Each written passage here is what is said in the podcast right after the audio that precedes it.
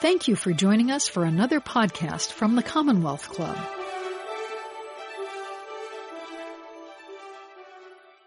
Good evening, everyone, and welcome to the kickoff of Silicon Valley Reads 2020, presented by the Santa Clara County Office of Education, the Santa Clara County Library District, San Jose Public Library, De Anza College, the Commonwealth Club Silicon Valley. My name is Nancy Howe, and I'm the Santa Clara County Librarian and co-chair of Silicon Valley Reads. The theme of Silicon Valley Reads 2020 is Women Making It Happen, and it is my pleasure to introduce one of our featured authors, Julian Guthrie, and the extraordinary women who will be with her on our panel tonight. Julian Guthrie is the author of Alpha Girls, a nonfiction book that tells the story of four women upstarts who took on Silicon Valley male culture and made the deals of a lifetime. Julian is the author of four books, including two national bestsellers, and for 20 years was a journalist for the San Francisco Chronicle, where she won numerous awards for her reporting and was nominated multiple times for a Pulitzer Prize. Tonight she will be joined in conversation with two of the Alpha Girls profiled in her book, Mary Jane Elmore and Sonja Perkins. Moderating tonight's conversation is Sal Pizarro, columnist for the San Jose Mercury News. Ladies and gentlemen, please join me in welcoming Julian Guthrie, Sal Pizarro, and the Alpha Girls.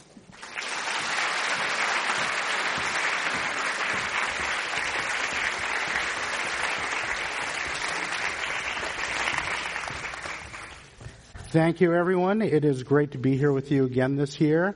Uh, and I know you were expecting more Alpha Girls. We uh, had a change of the program, and we are thrilled to have the two we have here with us, MJ and Sonja, and of course our author, Julian Guthrie. So I want to get right into it. Show of hands, uh, who hasn't read the book yet? I, I, won't get too deep into any spoilers then, but we're going to talk about some general, general things. But let's start with the title. Alpha Girls. Obviously that's, you know, a play off the alpha male, but it's girls, and I know in the author's note in the book you talk specifically why you did that. Can you explain a little bit about the title?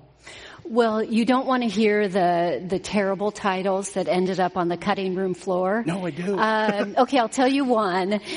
Titles are really hard for anyone who's written, created, produced, whatever it is, created a company, coming up with a title.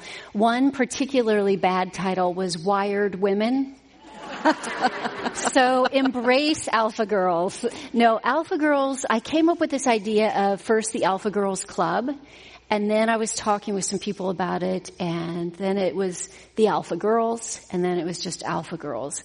And I love this idea of using this really strong word and kind of co-opting it back uh, from men uh, for women, women of all ages, um, from girls to centenarians and I think that it is um, it's strong, it's feisty, it's um, it's a statement, and there's there's fun and joy and uh, in girls. So I meet alpha girls now of all ages and um, who are you know at um, you know 80 uh, trying something new, and that's an alpha girl, or at uh, 10 years old who are are uh, going out for a new sport, and that's an alpha girl too, and everything in between. So I'm really proud of the title. I love the title. And your mother was an alpha girl. My mother was an alpha girl. If you want me to get teary-eyed talking about her, she's with us. She's my best friend. She's amazing. So I have a great role model, and um,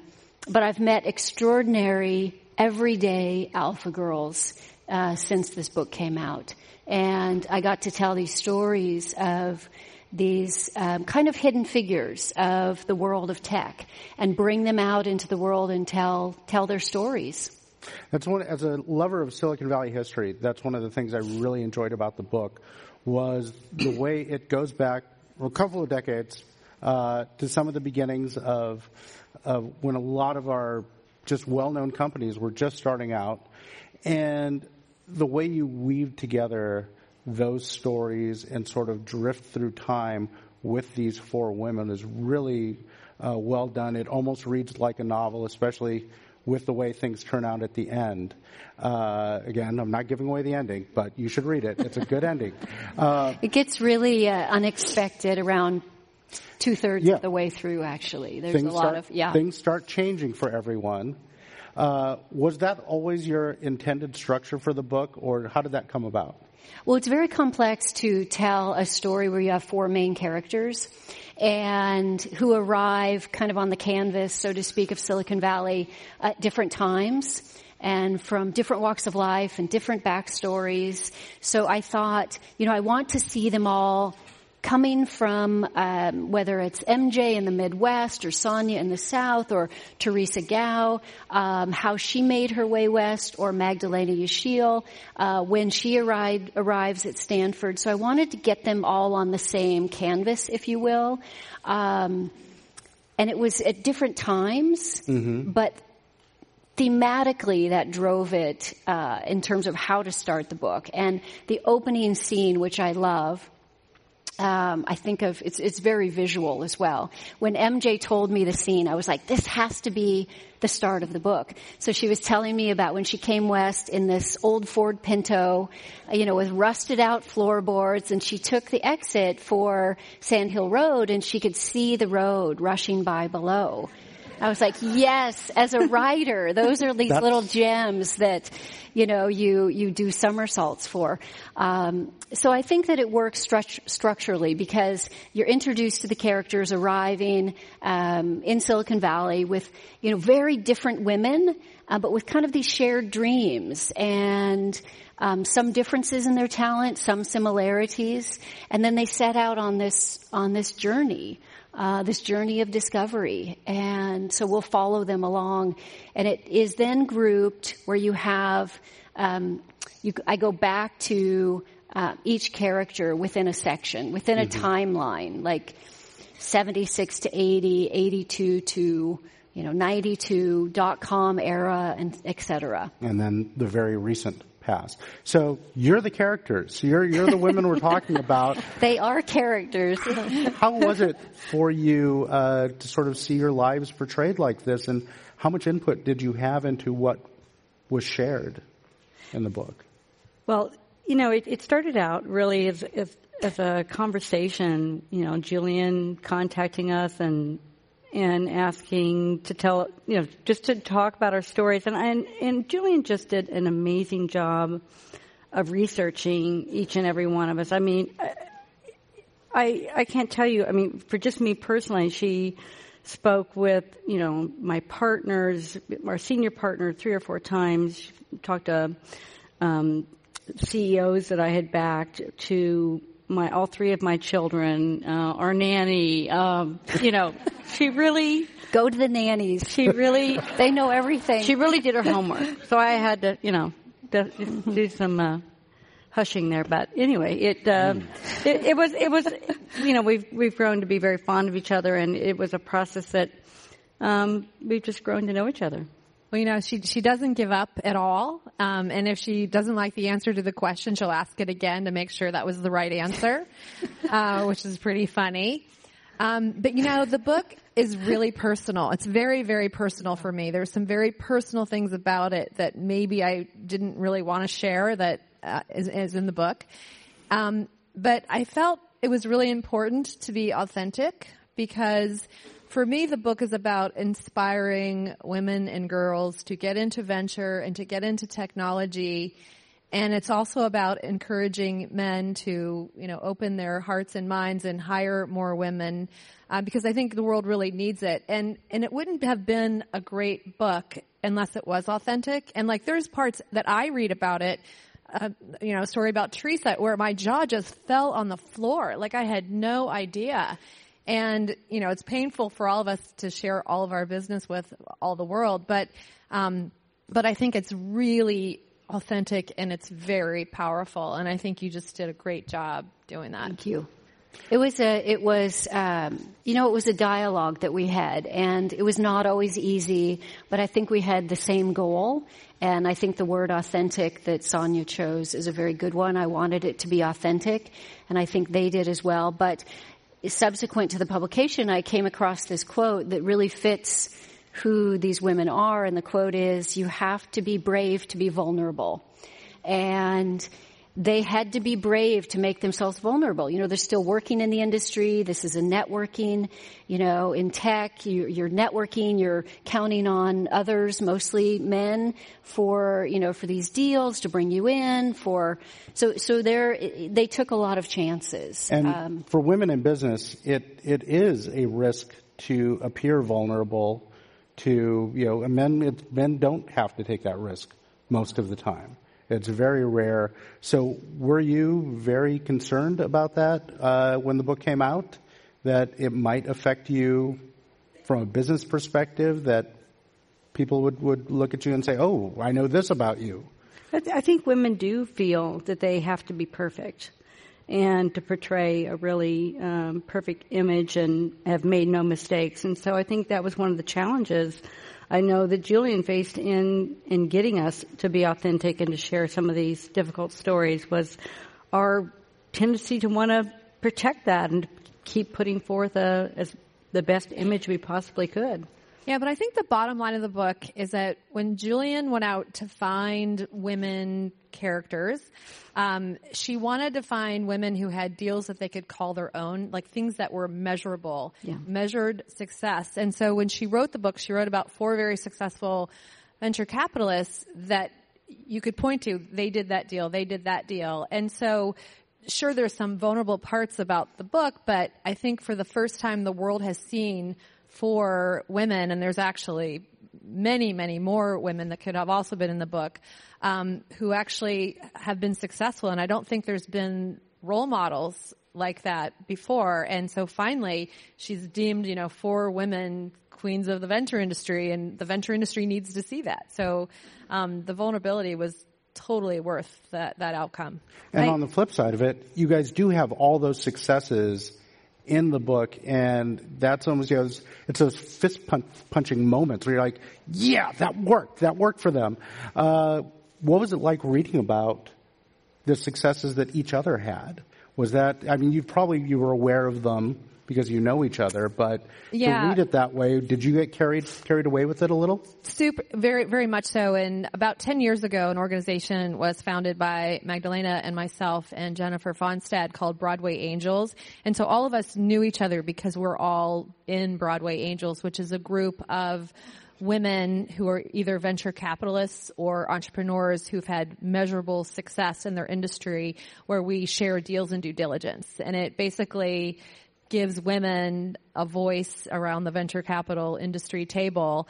And, and because of that relationship and because of that networking with Broadway Angels, we all knew each other, but we didn't know surprisingly that much about each right. other.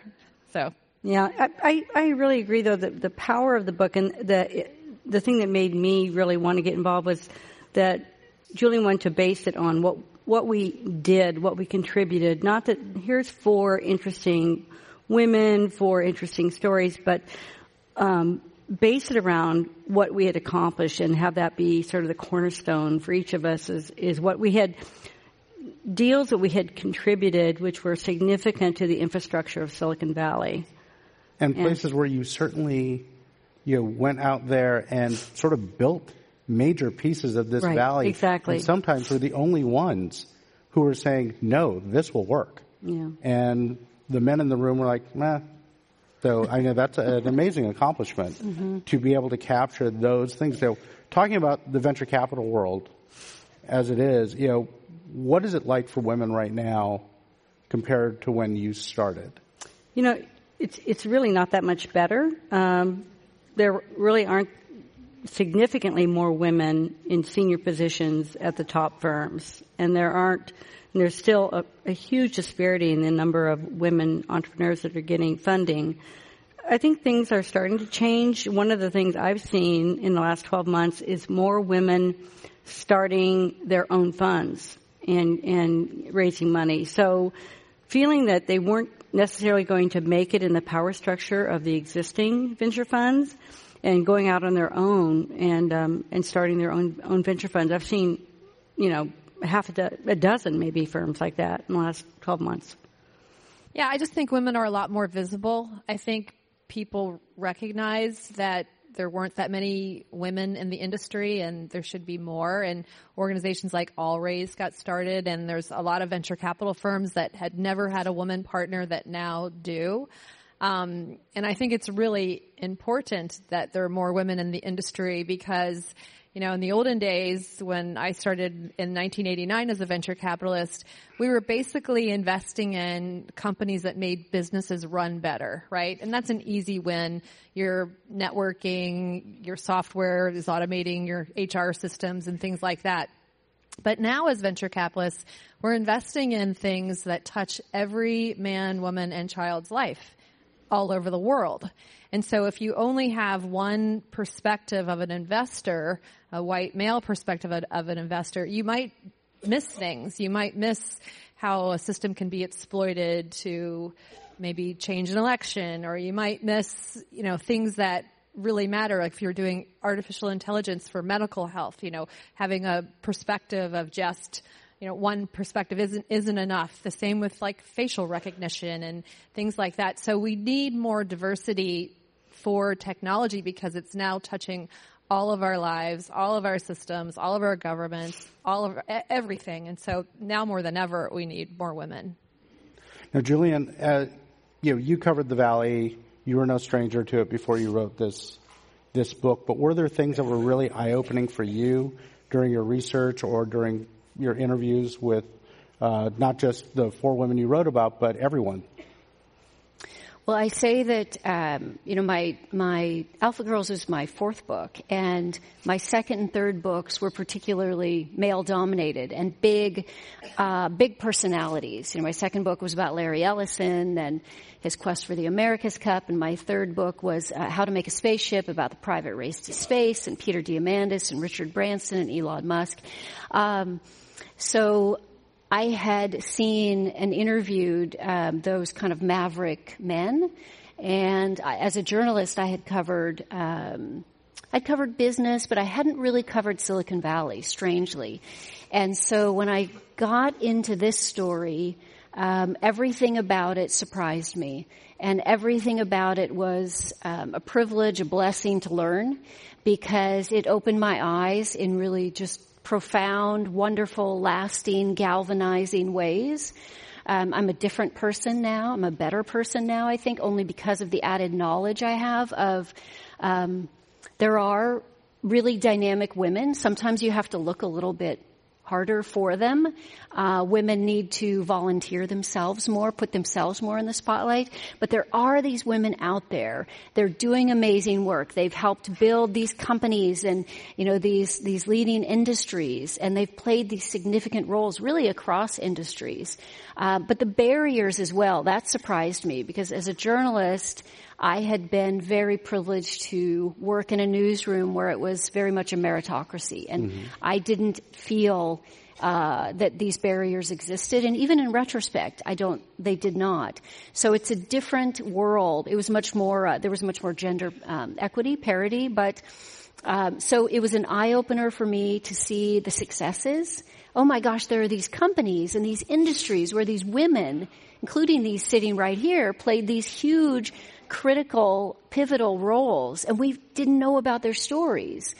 And then there are these, there was the awakening on the negative side that 96, you know, when I started, 96, uh, 94% of all check writing VCs were men. Only 2% of VC dollars go to women founded firms. Why is that the case? How can that be possible in this day?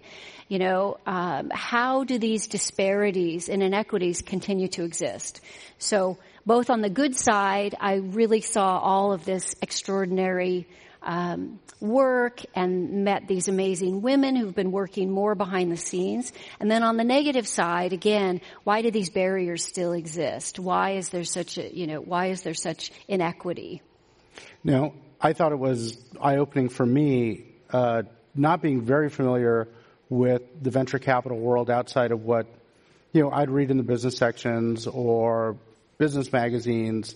You'd get uh, some of the, some of the big names and be aware that, oh, this idea of venture capital exists and I know what it, what it does, but just knowing the, uh, when you talk about barriers, some of the stories of things that happened to both of you and to Magdalena and to Theresia early on. Uh, just the behavior of men, the uh, the ways the the companies are run, the people who thought perhaps you were a secretary or there to get them coffee. uh, you know, it it was just so frustrating and disappointing, especially as somebody who has a daughter, uh, thinking, how do we keep this from happening? So, what advice do you have for men? Honestly. Uh, how, how can we how can we help make this better? Because we're we're part of this, and we I, need to, to do yeah. our part. I think uh, men can play a huge role in to. Um, well, I tell women they should culti- cultivate allies, you know, with their male uh, coworkers, and you know, it doesn't take very much if there's a, a woman. Um, doing a presentation or talking about a subject in a room, and if just one of the men in the room shakes their head in affirmation and says yes um, and supports them, it can just make a huge difference. So, um, to for the men to be uh, to, to, strive to be an ally to their female um, coworkers is one thing I would ask them to to put their antenna up Okay. to see of ways that they could do that. I bet it wouldn't be very hard to find small and big ways. Or daughters or granddaughters or wives or, yeah. you know, whatever role as a man that you are playing to lift the, the alpha girl spirit up, kind of to, to support that and to promote that and to celebrate that. Or maybe you can be that, that person's first line on their resume to give that person their, their first, their first job the or their first opportunity to pick pick someone who's diverse, whether it be you know their uh, female or their um, skin color or their religion, to to stick your neck out and be that first line on their resume. I was really lucky because a lot of men just took a chance on me as a venture capitalist, both at TA Associates as, well as Menlo, because I didn't have the traditional background as a venture capitalist. I didn't have an engineering degree. I didn't have operating experience. You know, I, I didn't have all the criteria that supposedly the best venture capitalists have, and it turns out I was one of the best venture capitalists at my firm, or both firms. And so someone took a chance at me, and I think sometimes these job descriptions um, really exclude women. So if you're going to hire a partner in a venture capital firm and he has to have a CEO position of a public company and an engineering degree, the number of women that have that experience is less than 20, right? Because mm-hmm. only 20 companies have gone public in the last five years of women CEOs or something around that number. So you have to change the criteria and it's not lowering the standards. It's just having a different kind of of, of look and a different type of employee. And, you know, if, if my standard had to be those criteria as a venture capitalist, I would have never been hired. And then the other thing is, you know, don't walk on eggshells around the female employees. We're, we all have thick skin. Trust me. And, um, and, and, and mentor women. I, I was very fortunate that Tom Bredt, um, one of the partners at Menlo, he took me to every single red brick board meeting. And I got to see what it was like to actually be in a boardroom and see what Tom did in a boardroom and how how to behave as a board member, and that's how you learn how to be a board member. And um, many of my partners did that for me in various levels when I was, you know, an associate, and it really made the difference, and it really gave me judgment and wisdom, and they were just very open about it. So it was, you know, take take a chance and you know mentor some women. I think there's also, there's a commonality. These women had a certain mindset, and I think we need to get past, um, you know, discussions that are stopped, you know, with the word sexism or whatever it is, or, you know, bias and really get past that and think about what mindsets work and um, because these these women that I wrote about, and many who I've met and really talked to in depth, women who become trailblazers, who navigate their way to trailblazing, um, just had this mindset. Like Sonja, you know, when she was, um, I, she wasn't yet a partner. She was. Um, uh, um, she was on her way to becoming a partner, but she was young and had just joined Menlo Ventures, and um, Tom Weisel, a banking legend, uh, at the time investment banking legend, you know, invites her to Sun Valley, and um, and and then at some point he, you know, asks her to ski in this downhill ski race, mm-hmm. and she's not the most expert skier. So in that case, you can, um, you know, you can you can get in the game or not. You can sit on the sidelines. And it's this mindset that Sonja had, MJ had, Theresia had, Magdalena had, a lot of these successful women where you're going to get in the game. As Sonja likes to say, you can't win if you don't play. Mm-hmm. So she did that downhill ski race and she made it to the bottom and we you know, won. Yeah, and, and her team won. yeah. So, yay so I think it's there's a lot to be said about mindset, and if you don't have it, I, I think you can actually learn it.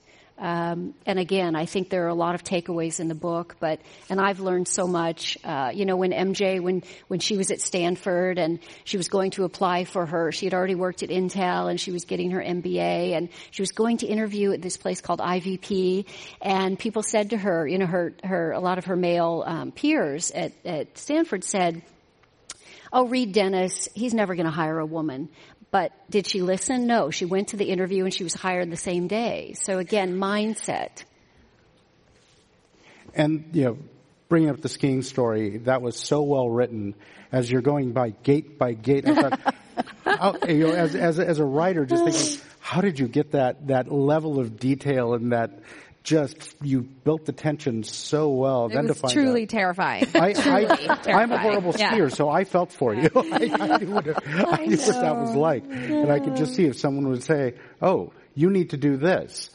Okay, I can't do that, but I will try. And so that was really inspiring. It was really funny when the book came out when we were in New York for the launch of the book. I was in my hotel room between meetings and my cell phone rang and it was Tom Weisel.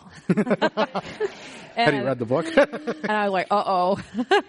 and I wasn't sure if he was going to be happy or sad, and he was thrilled about it. So um, it was it was fun. Yeah. Now, speaking of that, I mean, since the book's come out, uh, what kind of reaction have you gotten from friends, you know, colleagues, family, uh, any of you about these stories? Uh, there's some there's some names in the book uh, that are, are significant, um, and I don't know if any of them have reached out. Very positive. I think I think people are proud to know, you know, the the, the characters in the book, and my parents are very very proud. By the way, oh. Um, so, but I think overall, Her mother came on tour with us in New York. Yeah, yeah. So there, it's been great. very well received. Yeah, yeah. I, I my, um, my I have two daughters, and um, and they've been extremely supportive, and it's been interesting to see um, how their friends have have just really been inspired by it and rallied around it, and uh, the the the younger women have really um, taken this up mm-hmm. and and uh, and owned it. I think so, and and my partners have been extremely supportive and um, and really happy ab- about the book and um, and even some X's. Even some X's, yeah. Well, that's good. We won't give away too much, but the reception has been great, and it's being adapted for a television series. Oh. Um, which uh, I'm super excited about by a woman who uh, is one of only three women in history to have won an Academy Award as producer. And her name is Cathy Schulman. I mean, you think about that number, it's crazy and wrong, right? That they're, but she's amazing, and so the the project is in very good hands, and TriStar Television is uh, is working on a multi-season uh, adaptation. So stay tuned for that. Wow, it's being made by an Alpha Girl. That's great. It is being made. yes, that was by choice. Many people said that I should have gone with the option being offered by George Clooney, but. Hmm. See, what? I'm so devoted to this story and to women. Yeah. Yes. and I went uh, with the right person. Well, I think you did. You are listening to the Commonwealth Club of California. Hear thousands of our podcasts on iTunes, Google Play, and Stitcher. Learn about our travel programs to exciting domestic and international destinations. And when you're in the Bay Area, please join us live for any of our 500 programs each year. You can find us online at commonwealthclub.org. Now back to our program.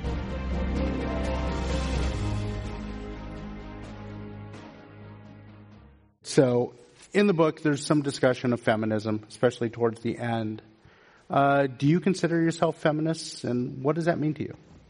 I totally consider myself a feminist. Um, and, and, and it's not a bad word being a feminist. And I think people sometimes associate that as a bad word, but it's basically wanting people to be treated equal, men and women. And, um, and I, I think it's very important for women who have been successful to bring other women up.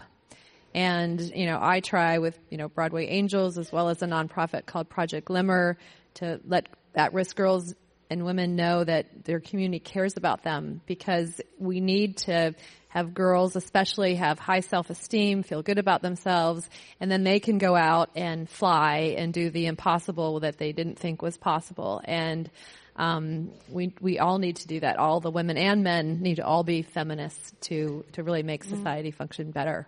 I think there were so few of us. Know, there were so few of us uh, in the venture business when I started that sometimes it felt like um, if one woman succeeded, maybe the other one wouldn't, and it, it felt a little bit um, like we weren't helping each other. And I feel like that's really changed. That um, and and for a while it felt like it was wrong to say you were a feminist, and you know people would really downplay that. But now I think that we really embrace the fact that we can help each other, and um, you know there are lessons that we've we've learned. Um, and I've tried, you know, I've sort of a list of alpha girl lessons that I've like to talk about, and and uh, you know, I I'd love to share those with younger women. Yeah, you've got your axioms that you've shared with people too. Yeah, yeah. Um, those are great, and well. Oh, definitely. As I said, this has changed my my my the way I look at the world and um, opened my eyes to um, to what's been done and what has not been done, and um, I'm I'm on a mission. so let's cheers for your mission. Thank you. Let's move to some questions from the audience. Uh, we've got one here. As a recently retired high-tech Silicon Valley female employee, how can I now help currently employed women fight discrimination based on their gender? Any lessons for someone who's looking for that kind of work, what they can do? What they can, um, how they can coach younger? Yeah, how yeah. they can continue to contribute. What, you know, what I, you know, if I put myself in the person's um, shoes that wrote that. I, you know, I think it's really important for younger women when they're, they're just getting started. Just, you know, in, in male-dominated industries, you know, you have to you have to find a way to establish your performance. I mean, ultimately, it's about your performance, not about you know um, how well they like you or how well you fit in. So you have to find a way to be successful, and that usually means looking at what you're bringing to the table, what what you have that you can start to be your um, your place to, to pivot into that industry. And in, like in my case, I had worked at Intel, and in venture capital, you often pick uh, a segment or two to really own and to uh, be an expert in. So I started out, you know, in the semiconductor area and in the computer aided design area because I had a network there, and I could grow. Um, I could I could grow from there and see a lot of deals in that area. I also thought it was really important to develop a point of view that was unique to my firm, something that I could contribute. And so in my case, it was taking a real marketing approach. I, I was sort of the marketing person on the team, always asking, you know, when an entrepreneur would come in, what that's a great sounds like great technology. What problem does it solve? How many people have that problem? How will you reach them? Classic marketing mm-hmm. questions that weren't being asked in the room. So developing a unique point of view and ultimately just trying to build your performance. That's what really you've got to do to get started. Sonja? I would just say mentorship. You know, um, because there's so few women in these tech jobs, knowing that you're not alone, you know, and just just creating community among among women in tech, and so mentorship is really helpful. I'd also recommend that um, she read a book called Power Up, which Magdalena Yesil wrote, and it's about her career starting out in tech early on and kind of her tricks of the trade. And I think every young woman in tech should read that book. It's I wish I had read it when I was young, but oh well. I mean, one of the great parts of the book was uh, learning about the uh, the Hawaii trips that the Sylvia Fernandez trips and how all of you women got to sort of support each other and talk about things that the men were already doing and had been doing that for years. I think, yeah, continuing that kind of thing sounds, you know, the way Yeah, the go. Hawaii trips were fun. So Silicon Valley Bank sponsored them. Thank you, Silicon Valley Bank. um, and there were all these women that came together, and none of us knew who really the other one was because we we were all you know individuals in our in our own firms. And one time we went out on this boat trip with this captain, this male captain, and we were talking about deals, we were talking about technology, we were talking about men and dating and boys and and we were much younger then. And um and the captain was like, "Who are you?" she just no idea. None of it uh, equated. And Robin Richards Donohoe said that we were a women's think tank, and it was hilarious. and so you were. I love that. So uh, another question and comment from the audience. Uh, this person is only halfway through the book and says you're all amazing, accomplished women and true role models. Uh, and wants to know, do you see a new or renewed interest in using all the wealth that's being created in Silicon Valley right now to address the social and economic needs uh, of the valley and the world. And I know, you know, with what you're doing with Broadway Angels, you guys are reaching out to, to different areas than you might have with previous companies. So are you seeing a trend there in where the wealth is being put? Well, we see, you know, somebody like Mark Benioff is certainly very philanthropic, just to name one name where he has personally done a lot. And I think within Salesforce, there's um, a whole philanthropic division. Um, I think also uh, what I see with millennials and what they're looking for when they go uh, looking for, for jobs is that they want to know that the companies are socially responsible and that they're um, uh, environmentally responsible. So I think there's there are, there are companies are going to have to stand up to that and to do their parts um, to make that a priority.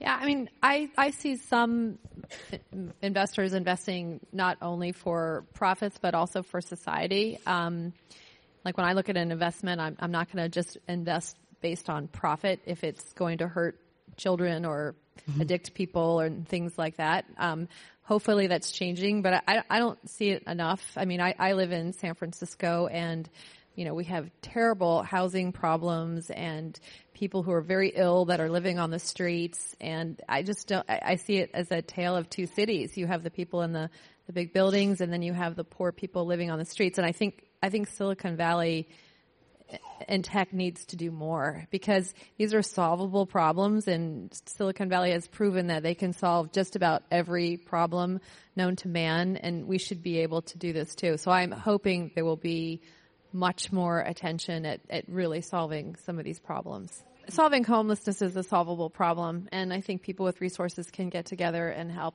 I mean, there's Tipping Point. There's a lot of organizations. I know at Project Glimmer we support a lot of organizations that serve, um, you know, at-risk people. So, I, I personally do believe it. There is, it's a solvable problem, and this is an area in the world that is well known for solving all kinds of problems. Okay, this is a good one, and I swear I did not write this, and I don't think my daughter did, because uh, I don't think she's here, but is, what is some advice you have for a 10-year-old girl? One thing I advise women, and, and I don't think it's too early to start at 10, is, you know, people, most people don't like conflict and they really avoid conflict. And I encourage people, and I don't, I don't think it's too early when you're young to embrace conflict. You can, you can learn so much when you, you know, business, when you're in business, you're really, your job is to, to solve, is to embrace conflict. And so, um, I, I think that it, but in all aspects of our lives, to find ways to, to go into the conflict, to understand when you have a disagreement with someone, n- not avoid, but to find out, to be brave and to find out, you know, what is the problem, what's the other point of view. So I would say, um, uh, Intel has a concept called constructive confrontation and ways to, to deal with conflict and, and, uh, I would advise that. Embrace conflict. So I I've been living for this question my whole life. So yeah, I I have a daughter, and you know, with Project Glimmer, we've served half a million women and girls around the country, and a lot of them are that age. And with every gift that we give at Project Glimmer, we give a card that says "We believe in you," because when a girl has somebody who believes in her, she has a higher chance of believing in herself. And so what I would say to every girl, regardless of if someone believes in her or not, is that she should believe in herself. Because if she believes she can do it, she can. And if she doesn't believe she can do it, she cannot do it. And it's really a mindset of just believing in yourself and just some of the stuff I did, I had no idea that I couldn't do it. And then people said, how did you do that? And I was like, well, I guess I thought I could do it, you know, and I did it. And so literally believing in yourself and not giving yourself the messages. Nobody likes me. I'm too fat. I'm too ugly. I'm too this. It's, it's not helping, right? And just be happy with who she is and believe in herself. And then you can do anything. I think the corollary to that is to you know, for parents uh, to to emphasize that you are you are great just exactly the way you are. You really, you know, don't have to uh, be more this or less that uh, to be for for the acceptance to be there for for we for uh, for girls to accept themselves and for their friends and family to accept them just as they are. I would just add one thing, um, and that is uh, teach your your girls that it's great to make a lot of money. because women need to control much more of the financial power. And for some reason, girls and boys are taught differently when it comes to money. Uh, and girls are not taught to go after it and make it yourself um, as as consistently as boys are. And ask for raises. Yes, early. Ask for what well, you also, want. Dad, you're in for it. Yeah, I mean, keep, allowances keeping, are going up. Keeping your options open, right? So if you get straight A's, you have a lot more options. If you, you know, if if you get D's, right? So just doing things in life that will keep options open, so you can choose what your life is going to be versus having your life chosen for you. One uh, phrase that's kind of your phrase in the book is obstacles are allies. Can you expand on that a little? Yeah. So um, uh, there's a prayer that I, I like to say, and and part of the prayer it talks about obstacles arising as allies, and when you have something that is a problem or an issue, um, instead of saying, "Oh no, I have this problem, I have to," you know, escape from it you look at it as your friend and say, what can I learn from this? What can I do uh, from this? And um, I'll give a personal example. Um, my mother had broken some vertebrae in her back, and it was very painful, and she was having an awful time. And I was like, what am I going to do? She was living independently. And I said, how do I make this my friend? And what I did was I said, well, gee, maybe we should find an independent living place for you all to live in, instead of you know, freaking out about it. And we ended up, you know, getting them in the San Francisco Towers, which is great. And it really became a friend. And it's been this amazing experience for them and for our family. And, and that's just a great example. Or, you know, another example could be when a company is going out of business. Like, how, how can this be a friend or how can this be an ally and you think about, well, how am I going to behave when this company goes out of business? Am I going to you know, stay in touch with these people afterwards? Am I going to fund their next company because this one didn't have a good market? So there's all kinds of ways to just look at bad things and turn them into positives. I kind of look at it a little bit differently, and when I'm thinking about Sonja, and um, and that is, I think about you know when Sonja was diagnosed with breast cancer, and she's working full time, and she's surrounded by men, and the world began to look very different for her. And this, um, you know, unfortunately, sometimes have to go to very low places to appreciate uh, coming back to a relative place of, of um, normalcy. But I think when she came out of that, you know, she she went on to do really incredible, con- things, but in a different path. She founded Broadway Angels. She founded Project Glimmer to create this network of, of women, uh, and to help young women as well. So, the obstacles uh, became her allies and became the allies for so many others too. So something really cathartic happened and kind of an awakening that I saw with, with, with that saying, obstacles are my allies. It's good advice, good way to think. So we've got another question here. I was surprised in the book that in addition to funding new companies, it sounded like you also coached the entrepreneurs at those companies a great deal. How long did that coaching relationship last and how much of your time was involved? So from a, from a VC perspective, how much, how much of that is your job? It's a really, it's a really big part of it. I mean, you know, the process is we, we find good deals, we find deals to invest in, hopefully we find the best ones, and then we basically partner with the entrepreneur to help make them successful and our involvement stays uh, there for the lifetime of of that company's um, path. Now, sometimes we go on the boards and we're more involved, in, but sometimes we're not on, on the on the boards, but we're still involved with coaching them and helping them, trying to help them be successful. How, how is it for you, Sonja? Yeah, so a, an average investment lifetime, if you do a startup, is about 10 years, and an average venture capitalist does one to two deals per year. So you are usually on 10 to 11 boards, you know, full-time venture capitalists. And so you spend a majority of your time with those portfolio companies. Um, so I would say it's more than half. And it's not just board meetings. I mean, if you're the lead investor, um, and something's going wrong, they're going to call you, you know, night or day, probably. And since you have a fiduciary duty to all those companies, since you're on the board, is it difficult sometimes to juggle that, knowing, okay, is is what this company doing going to affect this other company? How do you keep all that straight in your head? You must be brilliant.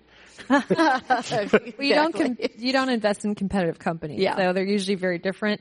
The only thing that that kind of messes me up a little bit is when they change their year from a calendar year to a fiscal year, and it could end in January or February or March, and you know it that sometimes messes me up a little bit. Um, let's see. Uh, another question here. I'm 45. I'm not 45, but the question, person asking the question is 45. And I've observed how much women can attack other women in the workforce. What do you suggest to help this, to help overcome this type of internal sexism? I think that's a myth. I, I think that women don't attack each other as much as people think. I mean, I, I think it's a w- wide known kind of tale that women are so competitive with each other and I think the old school was that, you know, if there's only one woman at the table, then there's not room for another one. But I think that's changed tremendously um, in the last 10 years um, with networks and groups. And I think that women are now realizing that the power is ours and we don't need to wait for the world to change, that we are going to change the world ourselves. And one of the ways of doing that is bringing other women up. And that's how you do it. And there's these amazing women's networks and all kinds of companies and, and I, we've spoken at them, we've, we've been to them. Um, and sure, there's probably a case or two where that happens. It happens with men too. But I, I think it's, I think it's a negative stereotype that doesn't need to be yeah. perpetuated. I agree. Do you agree? Yeah, I do.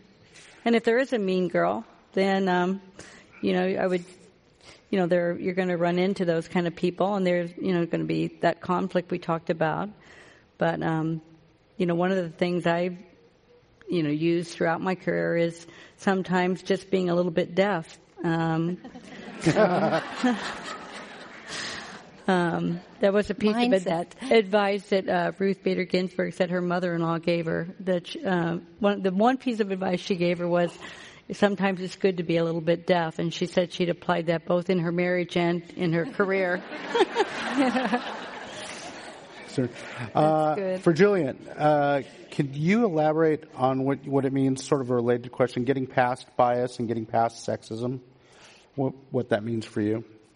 I think that, um, again, I, as I'm so immersed in these stories, and then I've probably talked to 4,000, 5,000, thousands of mostly women and uh, but a lot of men as well and great you know, male allies, but really about uh, what's next and how to um, how to get to a better place in terms of equity. And I think that it really is in looking at these models of success and looking at these, you know, these, these were women who didn't have a silver spoon. They, you know, Magdalena arrives in, uh, in California from Istanbul, Turkey with $43 to her name and nine gold bracelets to sell if she needed. And MJ drives her, you know, old Ford Pinto out and anyway, and so it shows what is possible. And I think that's why we, there's so much talk about, you know, um, diversity and inclusion and diversity and inclusion programs, and there are a lot of great things that are going on. But as I see it, there is almost the secret sauce of mindset, mindset strategy. Think about how you're approaching something. Uh, you don't want to take a risk. We'll take a, think of Sonja, you know, get in the game. You're not going to win unless you play. Um, naysayers are all around us, right? We can be our own worst enemy with that as women. Think of um, think of MJ and the naysayers who you know put up walls or told her that you know no one was going to hire a woman, and you know what did she do to either go over that wall or around it?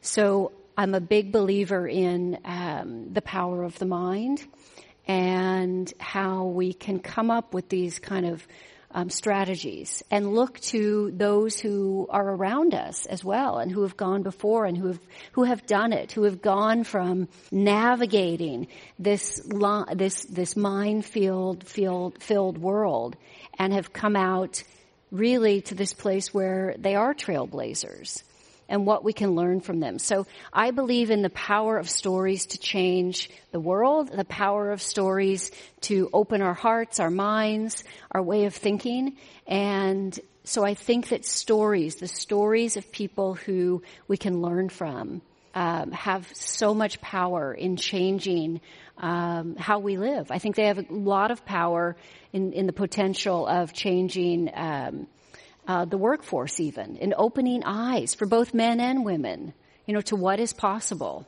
Now, we've got two, I'll say, well, three brilliant women here, two very involved venture capitalists. Uh, this would be a horrible opportunity to waste without asking you uh, what's coming next on the horizon uh, that we should all be looking forward to investing in. Uh, because I think you you two know what we should all be looking at. Uh, what what new technologies, what companies are out there that no one's paying attention to that you've got your eye on? Well, uh, my, one answer to that would be I think what's next is investing in more female founders. Um, and, and, good answer. Uh, the last the last six investments I've made have all had um, a woman on the founding team, and I'm really really proud of that. Sonja, want, want to give out any secrets? well, I mean, so um, I like to invest in companies that solve real problems, and so I tend not to invest in companies that just compete on marketing and market dollars and things like that.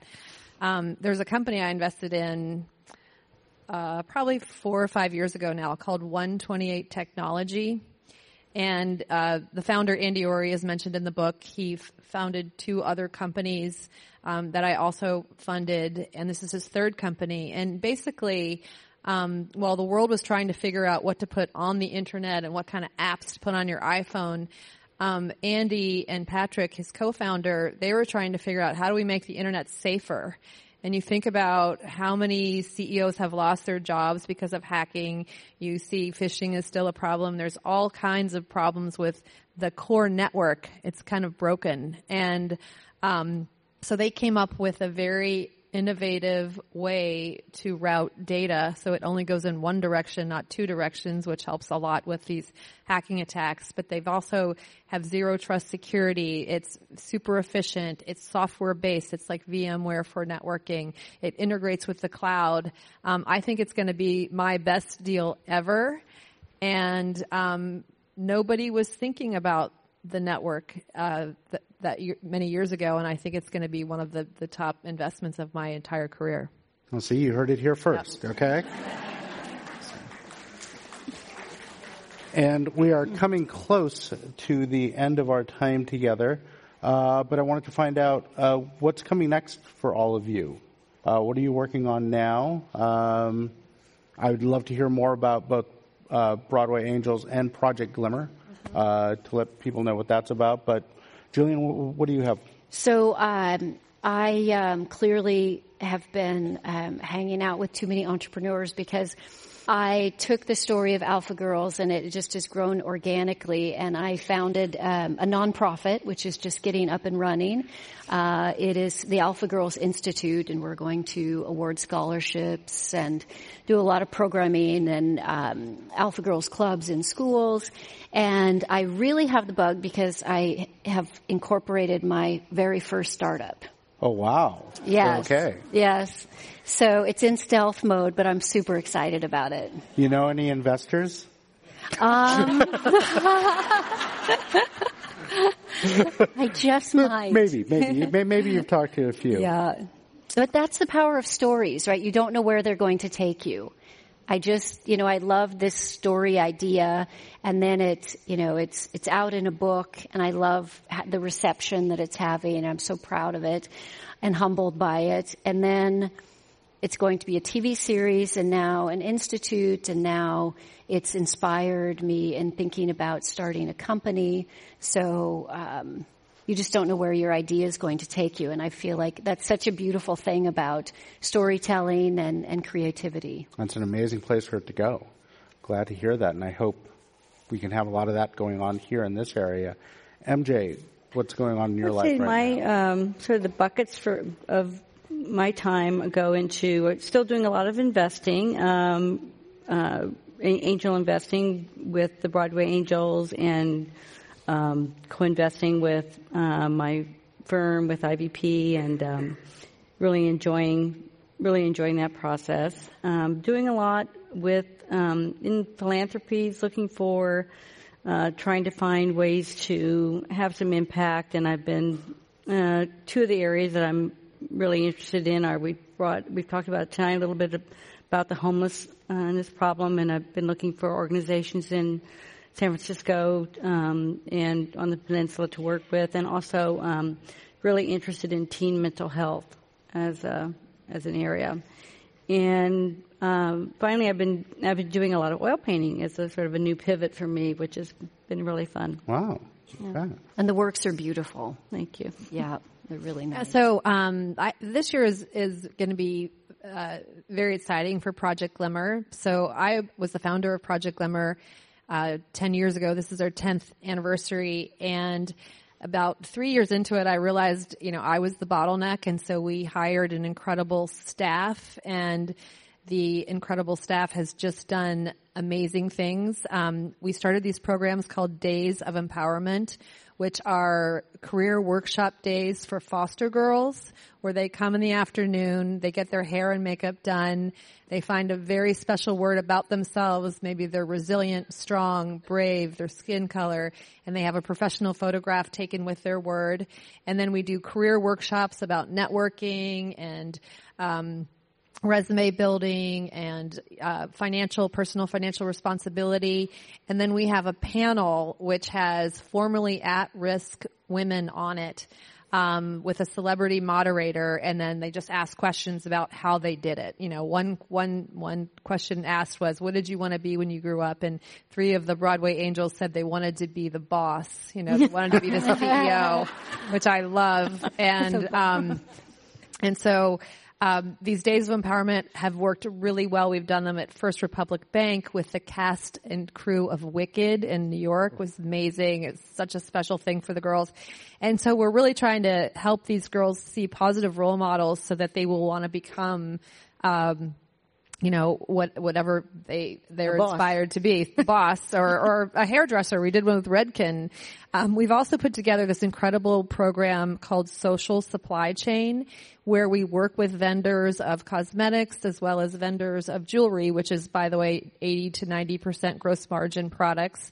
And we ask for last year, last season's goods and we give them to the women and girls and with the cards that say we believe in you. And and it really when these girls get these gifts they are so excited that somebody cared about them.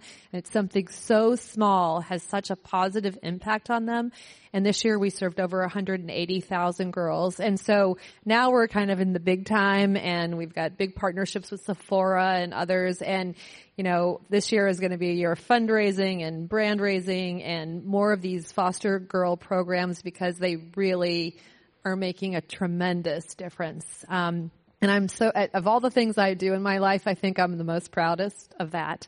Um, because I think we really are touching the lives of girls and are changing their futures. Wow.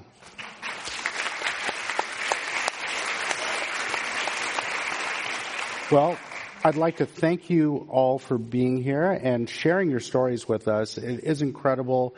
I mean, we're here sitting at De Anza College, not far from where the Macintosh was introduced in 1984, and this whole valley grew up, and you were a major part of making this valley what it is today uh, for the positive. So, thank you, and thank you for being part of Silicon Valley Reads with us. Thank you. Thank you. Thank you. Thank.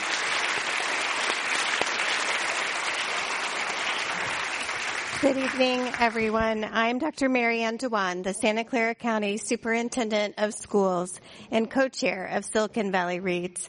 I hope you all enjoyed this evening's program and we look forward to seeing you at more Silicon Valley Reads events in the coming weeks. We would like to thank Julian Guthrie, Mary Jane Elmore, and Sonja Perkins, and Sal Pizarro, our generous sponsors, and all of you for joining us.